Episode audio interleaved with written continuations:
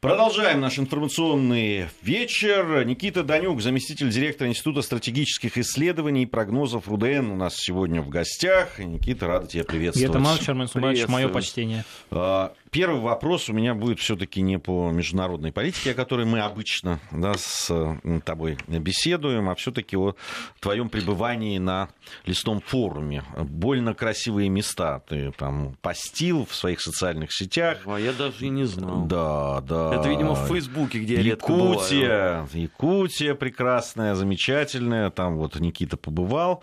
А, ну, во-первых, о впечатлениях своих и, и чем ты занимался, потому что, насколько я знаю, это так как и сам имею к этому отношение. Да, и я вообще хотел сказать, что очень благодарен э, вам, Гея, потому что действительно, в том числе с вашим содействием была такая возможность э, принять участие в лесном форуме, который проходит в нашей стране уже второй год. Э, на самом деле для меня это был очень интересный вызов. Я в целом люблю принимать вызовы, потому что, ну, как знаете, моя э, специализация, она очень далека от вопросов э, лесной отрасли, от вопросов экологии, окружающей среды, э, природных ресурсов, но вместе с тем Действительно получилось создать в рамках вот этого форума отдельную тему, в которой я своим коллегой Дмитрием Александровичем Егорченковым разбираюсь. Это тема молодежной политики. И то, как стремительно политизируется тема экологии, тема охраны окружающей среды, то, как, к сожалению, стали использовать разные политические силы эту тему для того, чтобы просто манипулировать общественным мнением, ну, в общем-то, заставило нас э, действительно относиться к этой теме очень серьезно, и поэтому мы уже, получается, четыре города посетили, нам еще предстоит э, Сыктывкар, Красноярск. И в рамках э, лесного форума мы ответственны за семинар под названием «Добровольчество экологии и добровольческое движение в России. А, на этом семинаре в основном присутствуют представители разного рода молодежных организаций самого разного спектра. Это и волонтеры, и представители, не знаю, молодой гвардии, представители движения юных экологов, а, просто люди, которые неравнодушны экологической тематике. И мы с ними общаемся. На самом деле очень полезный нас этот инструмент, потому что мы фактически замеряем температуру, что называется, на Земле, получаем обратную связь непосредственно от тех людей, которые живут на местах. И надо сказать, что наши люди очень неравнодушны к этой повестке. То есть вот вообще изначально же считается, что вопросы экологии, вопросы охраны э, природы, они всегда находились, ну, скажем так, в нашей стране очень долгое время на периферии, э, скажем так, внимания со стороны властей. А сейчас удивительным образом оказывается, что экологическая повестка, экологическая тематика становится ну, одной из самых главных и подавляющих. Об этом говорил наш президент, национальный проект «Экология», который был разработан.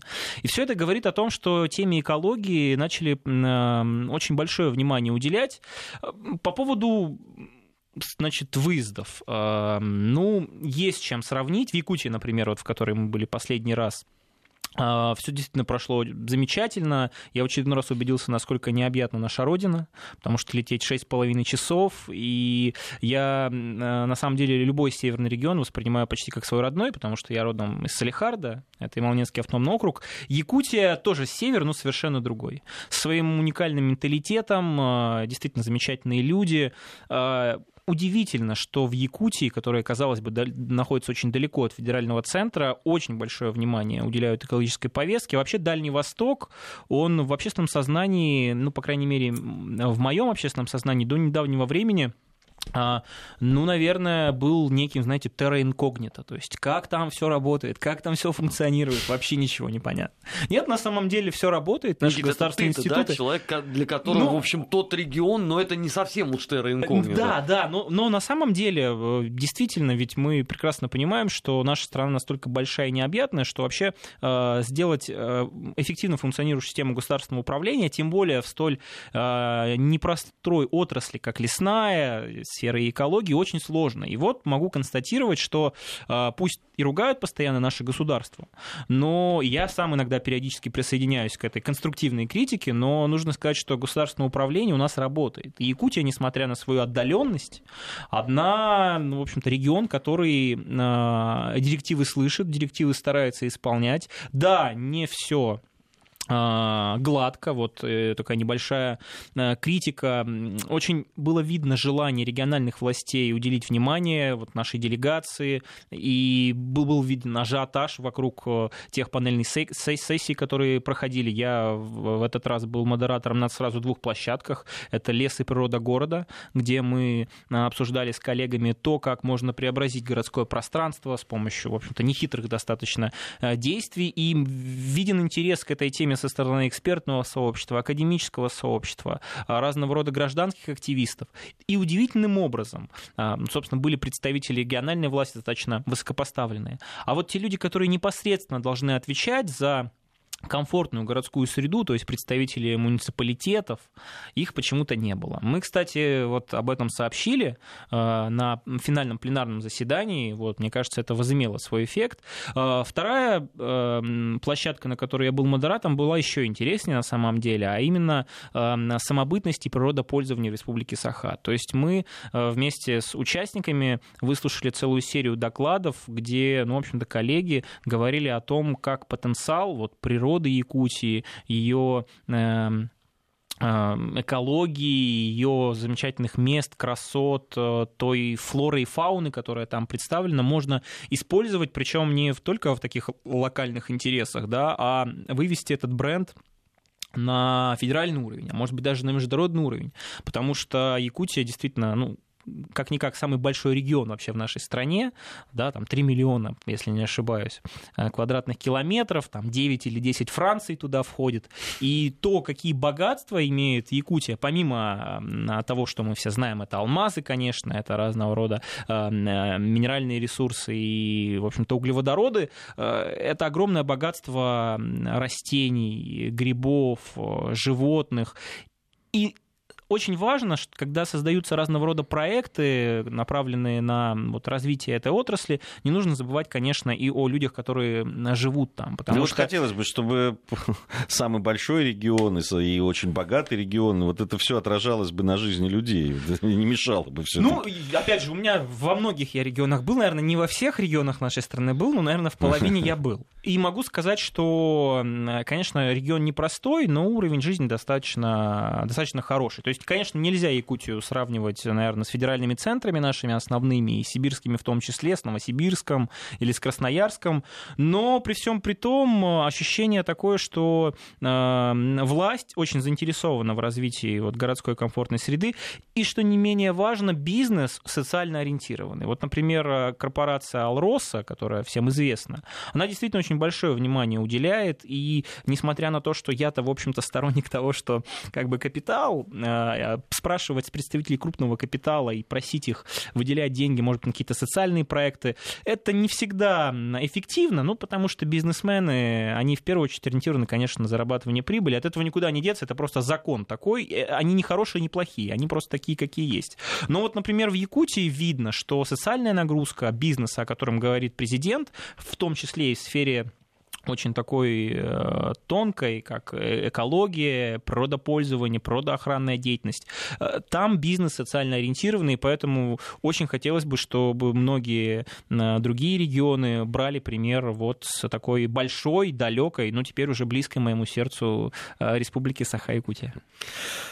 Да, надеюсь. Проникновенный спич. Ты знаешь, интересно, вообще вот в этой делегации который ездил, очень много моих друзей, э, приятелей. Я прошу прощения, мы вспоминали неоднократно Гию, особенно в то время, когда мы собирались, нам нужно было услышать какой-нибудь тост, заряжающий нас на день, на два вперед, поэтому самыми добрыми словами вспоминали. Вот, э, там было очень много, спасибо за добрые слова, э, много моих знакомых, и все, несмотря на то, что многие из этих людей такие бывалые путешественники, но из Якутии все действительно приехали прямо вот э, воодушевленными. Мы посетили Я видел кучу фотографий у Борисовны в Инстаграме. Да, все очень там, ну, действительно, а, а, красота и вот природа, и вот эти невероятные просторы, конечно. Просторы это... Лена прекрасная, Сибирская река величественная, Ленские столбы, э, заповедник, который мы э, посетили, который является одним из э, достояний мировых, потому что он внесен в реестр ЮНЕСКО как э, действительно особая природоохранная территория.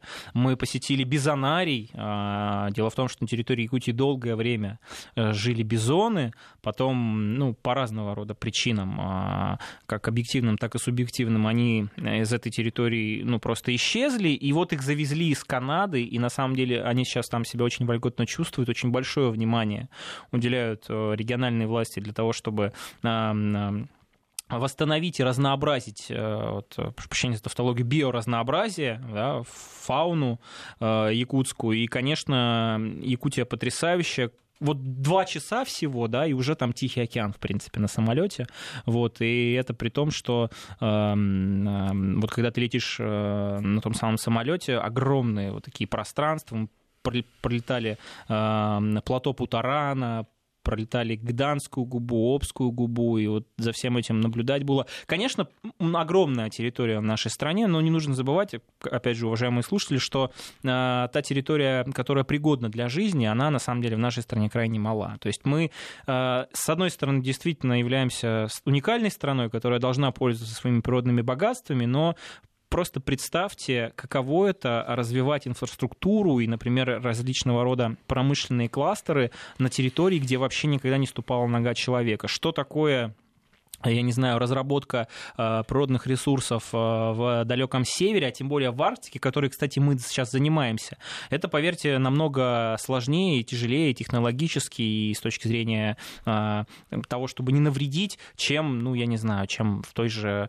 на в том же Ближнем Востоке, где, извините, ну, пустыня, и ты там добываешь, и, в принципе, все достаточно просто. Поэтому, да, замечательный у нас регион, и Якутия замечательная, и очень хочется, чтобы Э, как можно больше внимания мы уделяли вот экологической тематике, лесной отрасли. К сожалению, когда летел, э, видел периодически задымление. Э, вот. Не знаю, пролетали мы над Якутией, может быть, над Красноярским краем, но это тоже такой момент очень важный, поэтому хотелось бы в очередной раз предостеречь уважаемых слушателей, которые выезжают ну, на отдых, на природу, чтобы они себя вели как очень ответственные туристы и пользователи наших замечательных лесов. Да, это важное э, дополнение. Мы тут недавно делали программу с, в, вот, в природоведении как раз о лесных пожарах, разговаривали с ребятами, добровольцами, э, которые из Приморья, которые тушили, Забайкальского края, которые тушили вот те пожары, которые сейчас там бушевали в, весной.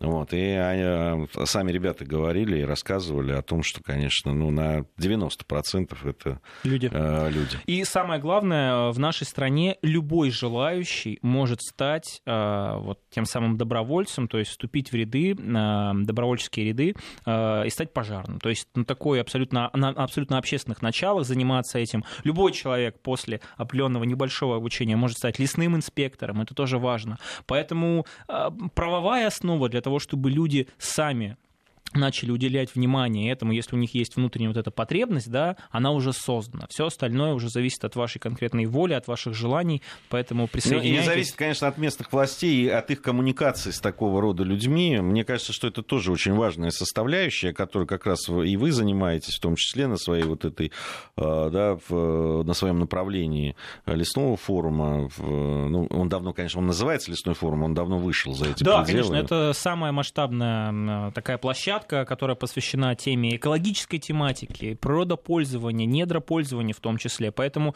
лесной форум э, действительно намного шире, чем может показаться. К политике э, международной возвращаемся. Есть сюжет, э, на мой взгляд, ну, вчера мы его обсуждали, но он в развитии. В пятницу представители властей Мексики и США на переговорах в Вашингтоне смогли достичь договоренности по вопросам миграции. А, Мехико примет меры для пресечения нелегальной миграции в США, в том числе разместит военнослужащих своей национальной гвардии по всей территории страны, уделяя особое внимание южной границе. Кроме того, власти латиноамериканской страны будут активно бороться с организациями, которые занимаются торговлей людьми. А, я напомню, что Трамп еще в конце мая а, объявил о введении с 10 июня пошлин в размере 5% на товары из Мексики в связи с миграционным кризисом на общей границе и предупредил, что тарифы будут расти на 5% каждый месяц, если ситуация не будет меняться. Если вот за этими залокированными да, там, всеми фразами, которые из, взяты из официальных источников, на самом деле то, о чем говорят наблюдатели, Трамп у которого есть идея фикс, построить таки вот эту вот э, стену которая э, отделит Мексику от Соединенных Штатов Америки. Причем и... за счет Мексики. Так вот это и есть. Он, в итоге они ведь, по идее, согласились ее фактически э, финансировать, эту, э, софинансировать эту стену. Причем тут, конечно, обращает на себя внимание, что вот после того, как они договорились, и это, об этом было объявлено, президент США сообщил, что введение таможенных пошлин на товары из Мексики приостановлено, но на неопределенный срок. В любой момент он может э, э, запустить это. Мы много говорили, в том числе и, с тобой, Никита, по поводу политики Соединенных Штатов Америки нынешней, да, и Трампа, и говорили, что она такая, ну, может, грубоватая, такая лишенная сантиментов э, прежних, да, там всех разговоров по поводу там демократии и э, э, какого-то еди... объединения и так далее. Все с точки зрения интересов Соединенных Штатов Америки, но она работает. Да, на самом деле Дональд Трамп, э, несмотря на такую свою противоречивость, он э, умело использует э, те инструменты, которые у него есть, для того, чтобы, оказывая давление на своих партнеров, добиваться тех целей, которые он поставил. А тема нелегальной миграции и строительства стены на границе с Мексикой, она ведь... Почему снова Дональд Трамп так э, начал активно э, эту тему инновационную повестку вбрасывать. В принципе, можно уже констатировать, что в Соединенных Штатах Америки началась избирательная кампания. Да, может быть, она еще не находится в горячей фазе, но понятно, что э, к 2020 году общество нужно разогреть. И в первую очередь Дональд Трамп будет делать все для того, чтобы разогреть то самое его главное электоральное ядро, которое он в какой-то момент в 2016 году смог консолидировать вокруг своей собственной персоны и за заставить прийти на избирательные участки. И тема э, безопасности, тема того, что 90%, э, по словам Дональда Трампа, э, наркотрафика приходит в Соединенные Штаты Америки через Мексику, что большое количество преступлений, которые происходят в Америке, связаны в первую очередь с мигрантами, с мигрантами из Мексики и в целом из Центральной Америки, из латинского региона Латинской Америки. Естественно, он прекрасно понимает, что подобного рода ну, шантаж, он э, эффективен только в том случае будет, если все-таки Мексика ну, пойдет на попятную. И в этом плане Дональд Трамп, который пообещал э, ввести э, пошлины 5%, тут важный момент. Он сказал о том, что он ведет 5% пошлины, но еще сказал, что пошлины будут увеличиваться чуть ли не вплоть до 25% к 1 октября, если Мексика никаких шагов не предпринят не предпримет. В 2017 году 314 миллиардов э, товаров было привезено, ну то есть э, импортировано в Соединенные Штаты Америки из Мексики. Давайте себе представим, вот эти 314 миллиардов э, мы умножаем там на, э, на, там, на 1,25, и вот и получается, сколько потеряет Мексика, сколько потеряет мексиканский бизнес, мексиканское государство, и это, конечно, э, ну, там, по разным, разные отчеты, но от 15 до 20 миллиардов в год Мексика потеряет. Это огромные деньги для очень густонаселенной страны, не богатой страны. Поэтому Дональд Трамп действительно вот подобного разного рода э, таким волюнтаристским решением, точнее даже это еще не решение было, он ведь всего лишь анонсировал, да, казалось бы, что с 10 числа он эти пошлины введет, он э, заставил Мексику э, продемонстрировать какую-то активность. Тут еще, кстати, интересно, что внутри самой республиканской партии, э, чьим представителем Дональд Трамп является в том числе, многие недовольны тем, что Дональд Трамп использует свои тарифные полномочия по повышению тарифов для того, чтобы оказывать политические, э, политическое влияние на вопросы, связанные с безопасностью. Откуда такой гуманизм вдруг в рядах республиканской Н- партии? Непонятно. То есть понятно, почему те же демократы заявляют о том, что нам нужны новые миграционные законы, нам нужны ценности, ну вот эти все те вещи, о которых они постоянно говорят. Но тут сами республиканцы как бы говорят, слушайте, ну, вопросы безопасности и вопросы торговли связывать так, видимо, никто не делал, это неправильно. А Дональд Трамп, нет, он э, понимает, что подобного рода э, жесткое решение, оно, ну вот если посмотреть, Дональд Трамп-то действительно при любом исходе остается в выигрыше. С одной стороны, он э, заявляет о повышении пошлин. Э, если все-таки Мексика предпримет какие-то шаги, он окажется победителем. В принципе, он уже сейчас в такой очень удобной позиции, да, потому что Мексика, несмотря на прошлые заявления э, мексиканского президента, она пошла на попятную разместила на границе корпус национальной гвардии. Это, конечно, не стена, это, конечно, не постройка стены за счет мексиканцев, но все-таки это уже достаточно серьезный шаг, который говорит о том, что мексиканцы не очень хотят повышения пошлин на свои товары, возимые Другой на территорию вопрос, штатов. насколько он подействует. А на самом деле для Дональда Трампа, вот опять же, мне кажется, важнее не то, как это реально подействует, а то, как это воспримет общественное мнение и общественное сознание. Сможет ли он увеличить свой политический капитал, вот капитализацию свою, в контексте тем, связанных с наркотрафиком, уменьшения, с безопасностью, с тем, что мигрантов станет Ну, меньше? С точки зрения вот такой медийной, он абсолютно точно выиграл. Выигрыше. Он, ну, И- согласись, Армен. То есть э, он говорит, да, там, э, чтобы там его враги там в CNN там э, как бы не интерпретировали, но он говорит, они раньше ничего не предпринимали. Именно. У нас южная граница была просто открыта, дырявая. Они э, шли э, нескончаемым потоком, а они на это смотрели. Я их заставил что-то делать. Ну, как хочешь. Вот э, как ни крути, а он выигрыше. Более с того, даже зрения. если бы э, Мексика ничего не предпринимала, ну и, соответственно, он бы увеличил эти тарифы. Да, опять же, экономисты говорят, что увеличение тарифов, оно, конечно, приведет к увеличениям цен и в самих Соединенных Штатах Америки. Но, с другой стороны, мы видим, как сейчас э, те же самые механизмы использует Дональд Трамп в контексте политического торга с Китаем. А Китай, ну, с точки зрения своего веса, это, в общем-то, далеко не Мексика, которая всегда была страной, которая, ну, если она не являлась за- задним двором Соединенных Штатов Америки, да, вот в таком более локальном смысле, потому что вся Южная Америка это задний двор США, но тем не менее Понятно, что мексиканцы крайне заинтересованы в том, чтобы сохранить вот этот единый рынок в рамках э, нафта, в рамках э, тех договоренностей, которые были, и поэтому да, мексиканцы, я думаю, что будут э, предпринимать какие-то шаги для того, чтобы убедить Дональда Трампа, что они действительно тоже этой темой озабочены. А Дональд Трамп сможет это конвертировать в увеличение своего рейтинга. Он сможет сказать о том, что, смотрите, я заставил мексиканцев, которые раньше ничего не делали, все-таки пойти на какие-то шаги. Не будем забывать, что, кстати, стена-то строится. То есть, да, у Дональда Трампа не получилось выбить э, столько денег, сколько он хотел, но, тем не менее, сам этот проект, который, на самом деле, еще до, до, до Дональда Трампа был и реализован, он все-таки продолжается. Поэтому здесь, с точки зрения каких-то имиджев, имиджевых э, потерь, у Дональда Трампа они только одни это опять э, жесткая реакция со стороны латиноамериканского населения, э, там, афроамериканского населения, но это и не его электоральная база. Поэтому ему, что называется, как с гуся вода. Никита Данюк у нас сегодня в программе «Недельный отчет». Продолжим после новостей.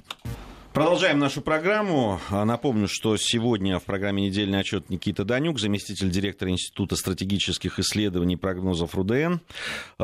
Армен Гаспарян, Гия Саралидзе по-прежнему в студии. Мы внимательно следим, конечно, за тем, что происходит в Молдавии.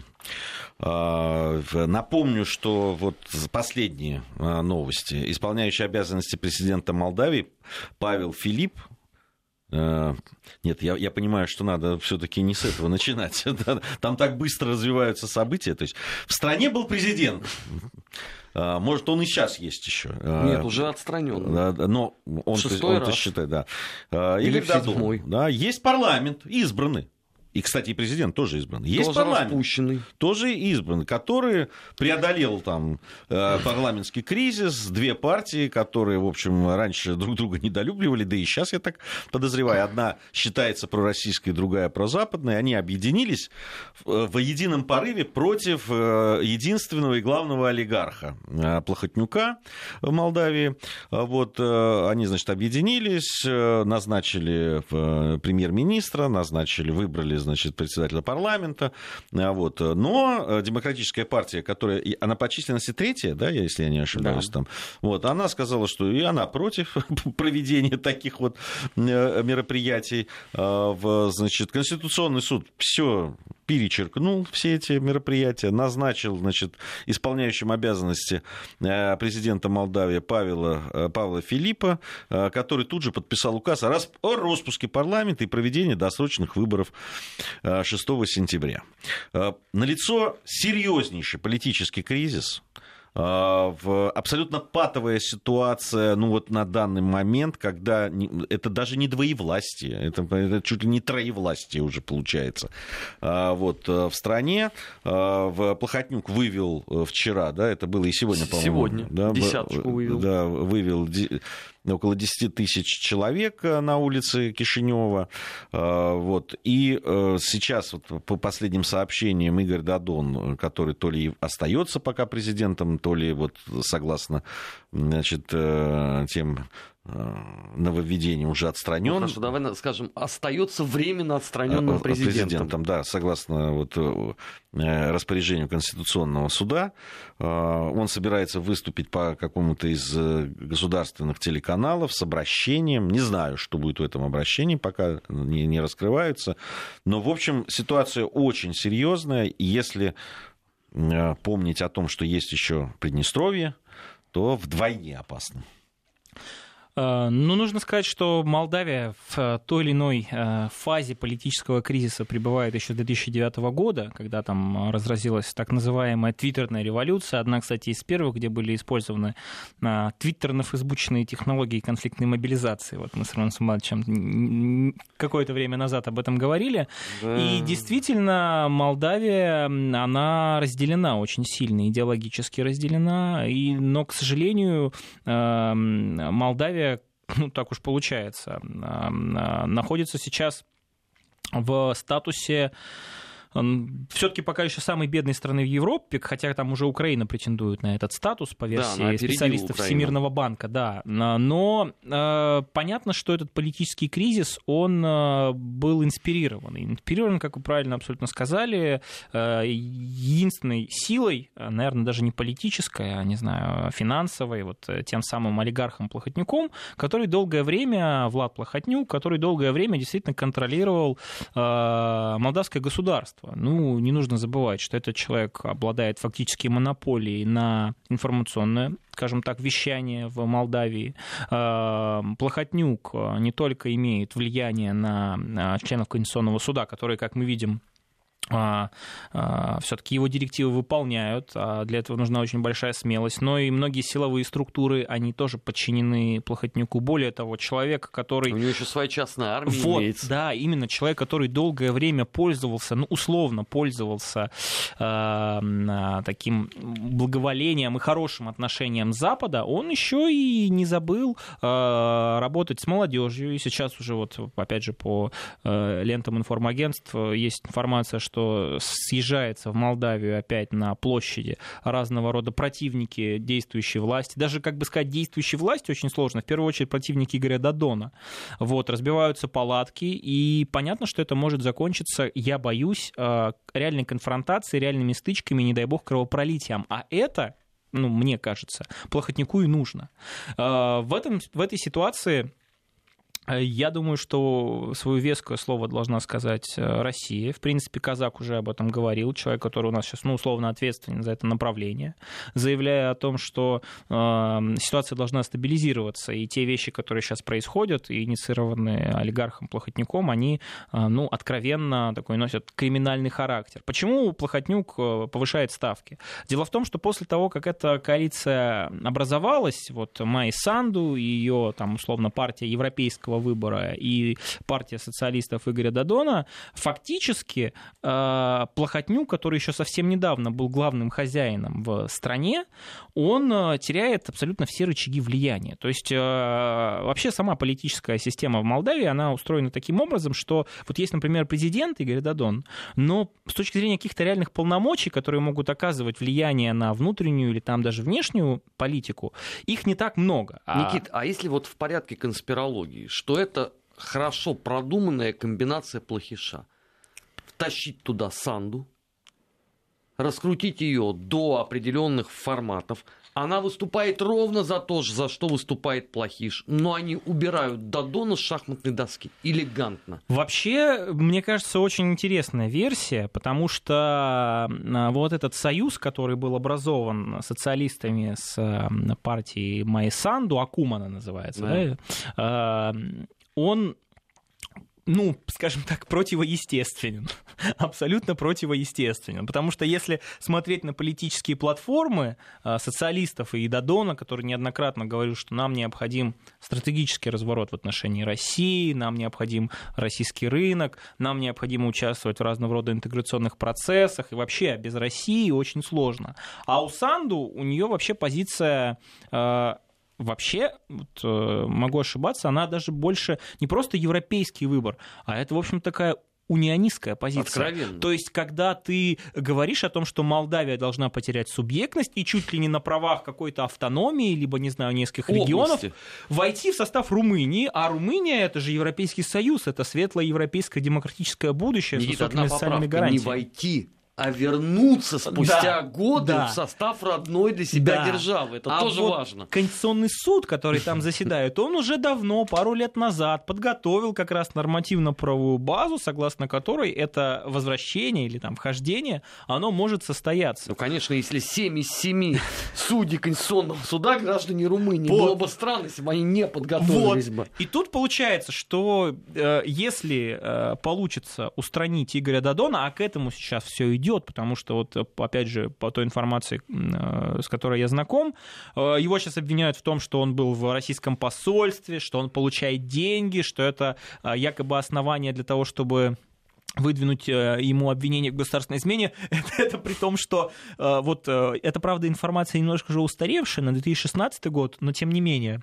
Ну, почему? том- Плохиш новые видео выставил, снятые в этом году. Нет, нет, я про другое. Я про то, что э, на территории э, Молдавии функционирует там несколько сотен НКО разного рода про э, западных, про европейских, про американских, которые, самое интересное, не просто там где-то работают, а прям в ведомствах и в министерствах конкретных. То есть очень часто. Вот это почему-то не считается никакими инструментами вмешательства во внутренние дела, там контроля. А здесь то, что э, Дадон ну, он, в принципе, никогда и не скрывал э, своей симпатии и того, что он действительно ориентируется в большей степени на Россию. Тут его почему-то пытаются, э, э, ну, в качестве э, человека, который, в общем-то, изменяет государству выставить. Это интересно. Но тут понятно, что Дадон и прошедшие парламентские выборы, да, я забыл сказать о политической системе, и вот э, партии, они уже формируют правительство, и правительство, оно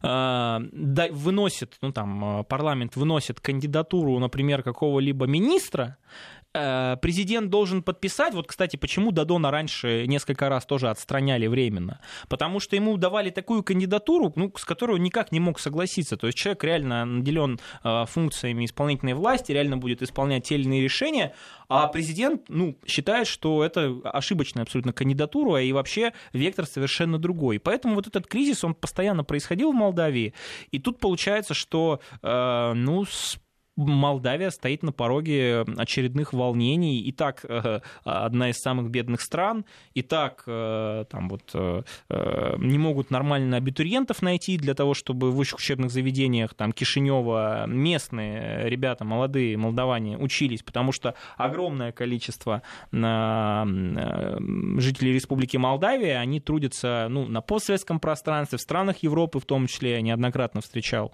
выходцев из этой маленькой республики.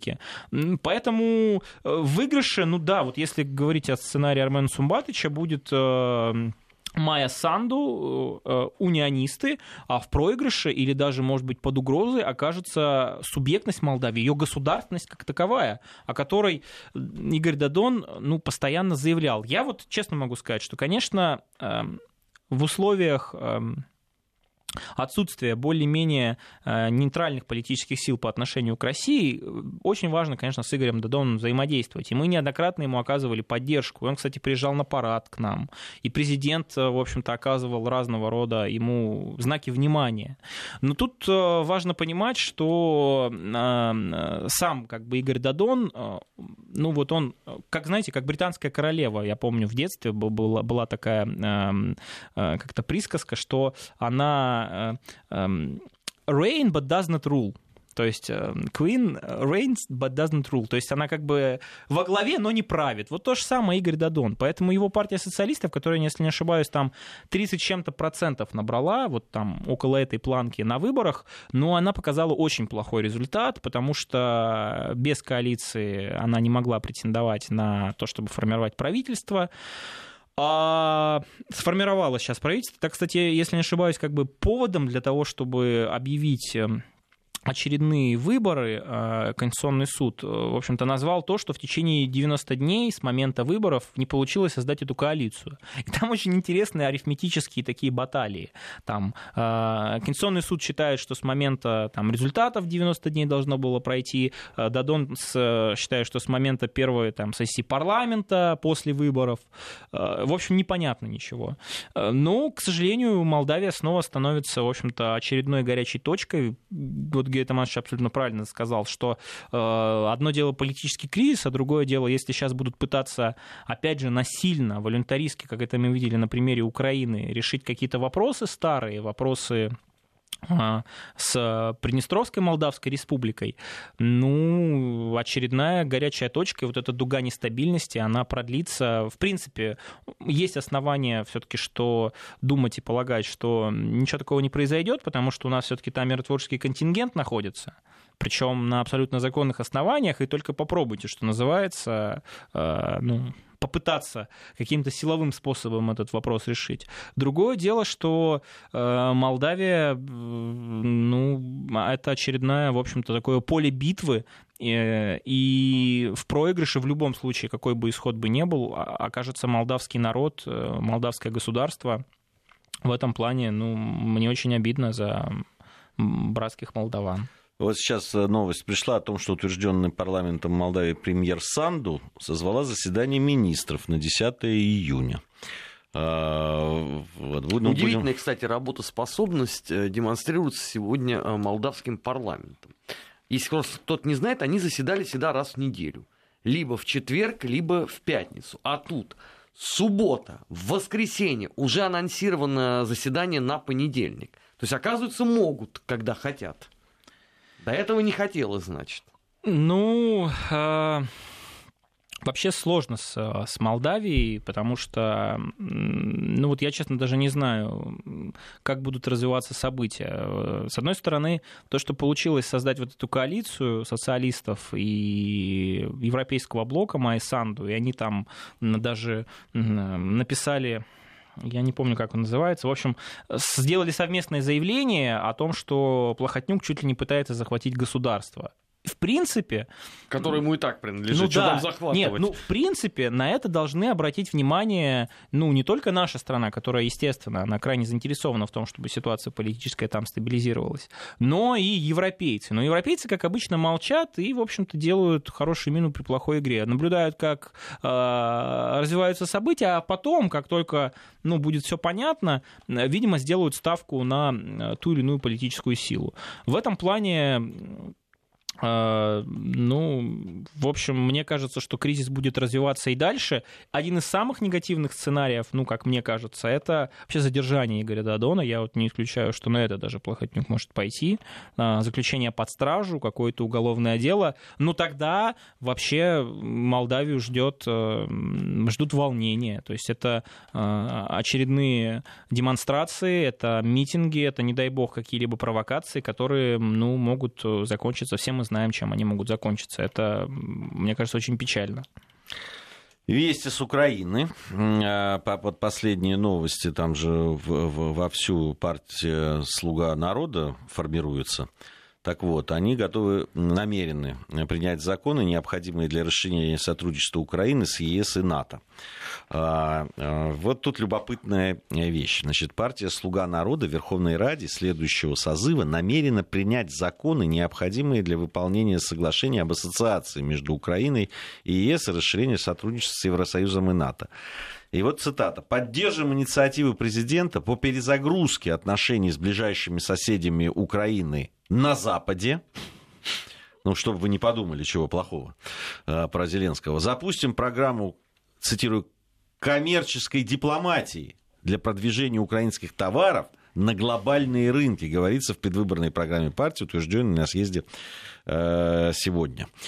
Значит, э, по поводу э, сотрудничество, расширение Украины с ЕС и НАТО, и там это, я не очень, я, я, я, честно говоря, не вижу ни одного отличия от того, что говорили при Порошенко, которого так критиковал Зеленский и его сотоварищи. Ну, просто ни одного. Кстати, сегодня Зеленского очень сильно за это критикуют на Украине что он использует только риторику Петра Алексеевича Порошенко. У него нет ни единой своей свежей мысли. Абсолютно.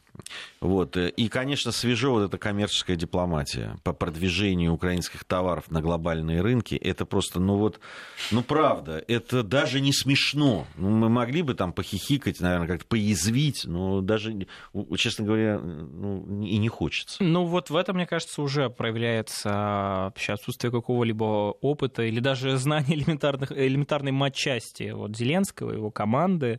Эм, слушайте, ну, эм, коммерчески продвигать украинские товары, не знаю, товары украинского производства на европейском рынке, который, эм, ну, вообще, которые несопоставимы, в принципе, с европейским качеством. Не нужно забывать, что та самая Европейская ассоциация, я, кстати, не понимаю, зачем нужно реанимировать, когда она уже работает.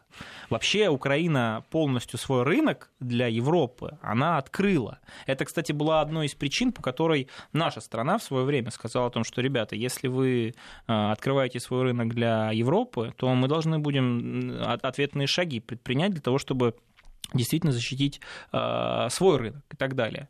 Ну, к чему, собственно, привела вот та самая Евроассоциация, из-за которой, если вспоминать, в общем-то, все и, все и произошло, да, потому что в свое время, если, э, опять же, вспомнить, э, украинцы даже не удосужились грамотно перевести этот текст, не понимая, что их ждет.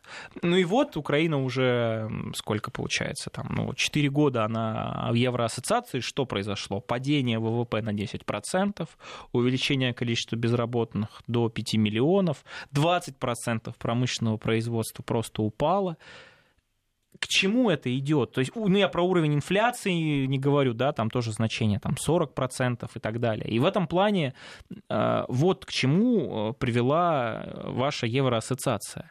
Э, в этом как бы плане, опять же, Украина, вот, по примеру, Молдавии соседней, ну, останутся в выигрыше, конечно, может быть, крупные игроки, представители крупного капитала, но простые люди, они будут еще дальше нищать, и, ну, это, это абсолютно очевидно. Каким образом можно украинские товары пролоббировать на европейском рынке, э, да никаким образом нельзя. Ну, абсолютно объективно. А, в честной конкурентной борьбе, да даже вряд ли она будет честной, но тем не менее.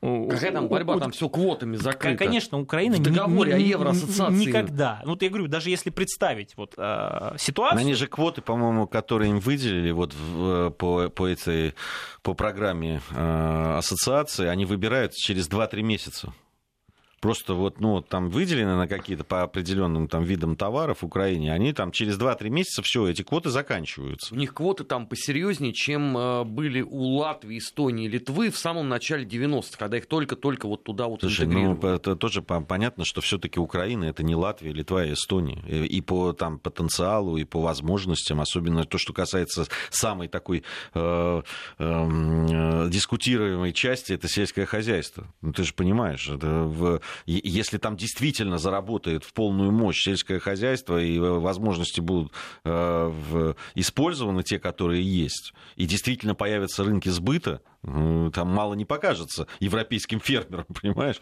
Ну, да, поэтому, да, квоты, они действительно защитили рынок Евросоюза, э, там, грубо говоря, те, те товары, которые э, с точки зрения Европы из Украины могли прийти в Европу, они пришли, вряд ли они там пользуются каким-то большим спросом, да, и в этом плане э, в Европе вообще отсутствует какой-либо спрос на украинские товары, которые, как мне кажется, еще и вряд ли европейским нормам соответствуют, а там тоже нужно понимать, что с точки зрения как раз не норм... потому что их никто под них не подводил изначально, конечно, даже задача конечно. не стояла. То есть, ну, вот и получается, что это просто, ну, я не знаю, как вообще можно принимать э, подобного рода решения в отсутствии не то что стратегического планирования, а элементарного понимания, что ждет страну. Да, по-моему, э, Украина входит в 10 топ-стран, вот топ-10 стран, которые экспортируют продукцию своего сельского хозяйства в Европейский Союз. Но если посмотреть, сколько выручала Украина от э, своей промышленности, которая вот сейчас за эти последние пять лет просто рухнула, да, и сколько э, там дает сельское хозяйство, пусть Украина является житницей, да, ну, по-моему, это совершенно цифры несопоставимые. Ну и напоследок уже все закончилось наше время, э, чтобы так закруглить нашу э, разговор об Украине. Последняя новость буквально. Свобода, нацкорпус и правый сектор идут на выборы в Украинскую Раду единым националистическим блоком. Мы предсказывали об, об, об этом было объявлено, да, я отмечу еще, что вот так как раз оппозиционные оппозиционный блок не смогли договориться и, и идти единым списком. Посмотрим, к чему это приведет. Спасибо большое, Спасибо. Никите. Никита Данюк. Слушайте совсем скоро э, программу «Наш 20 век».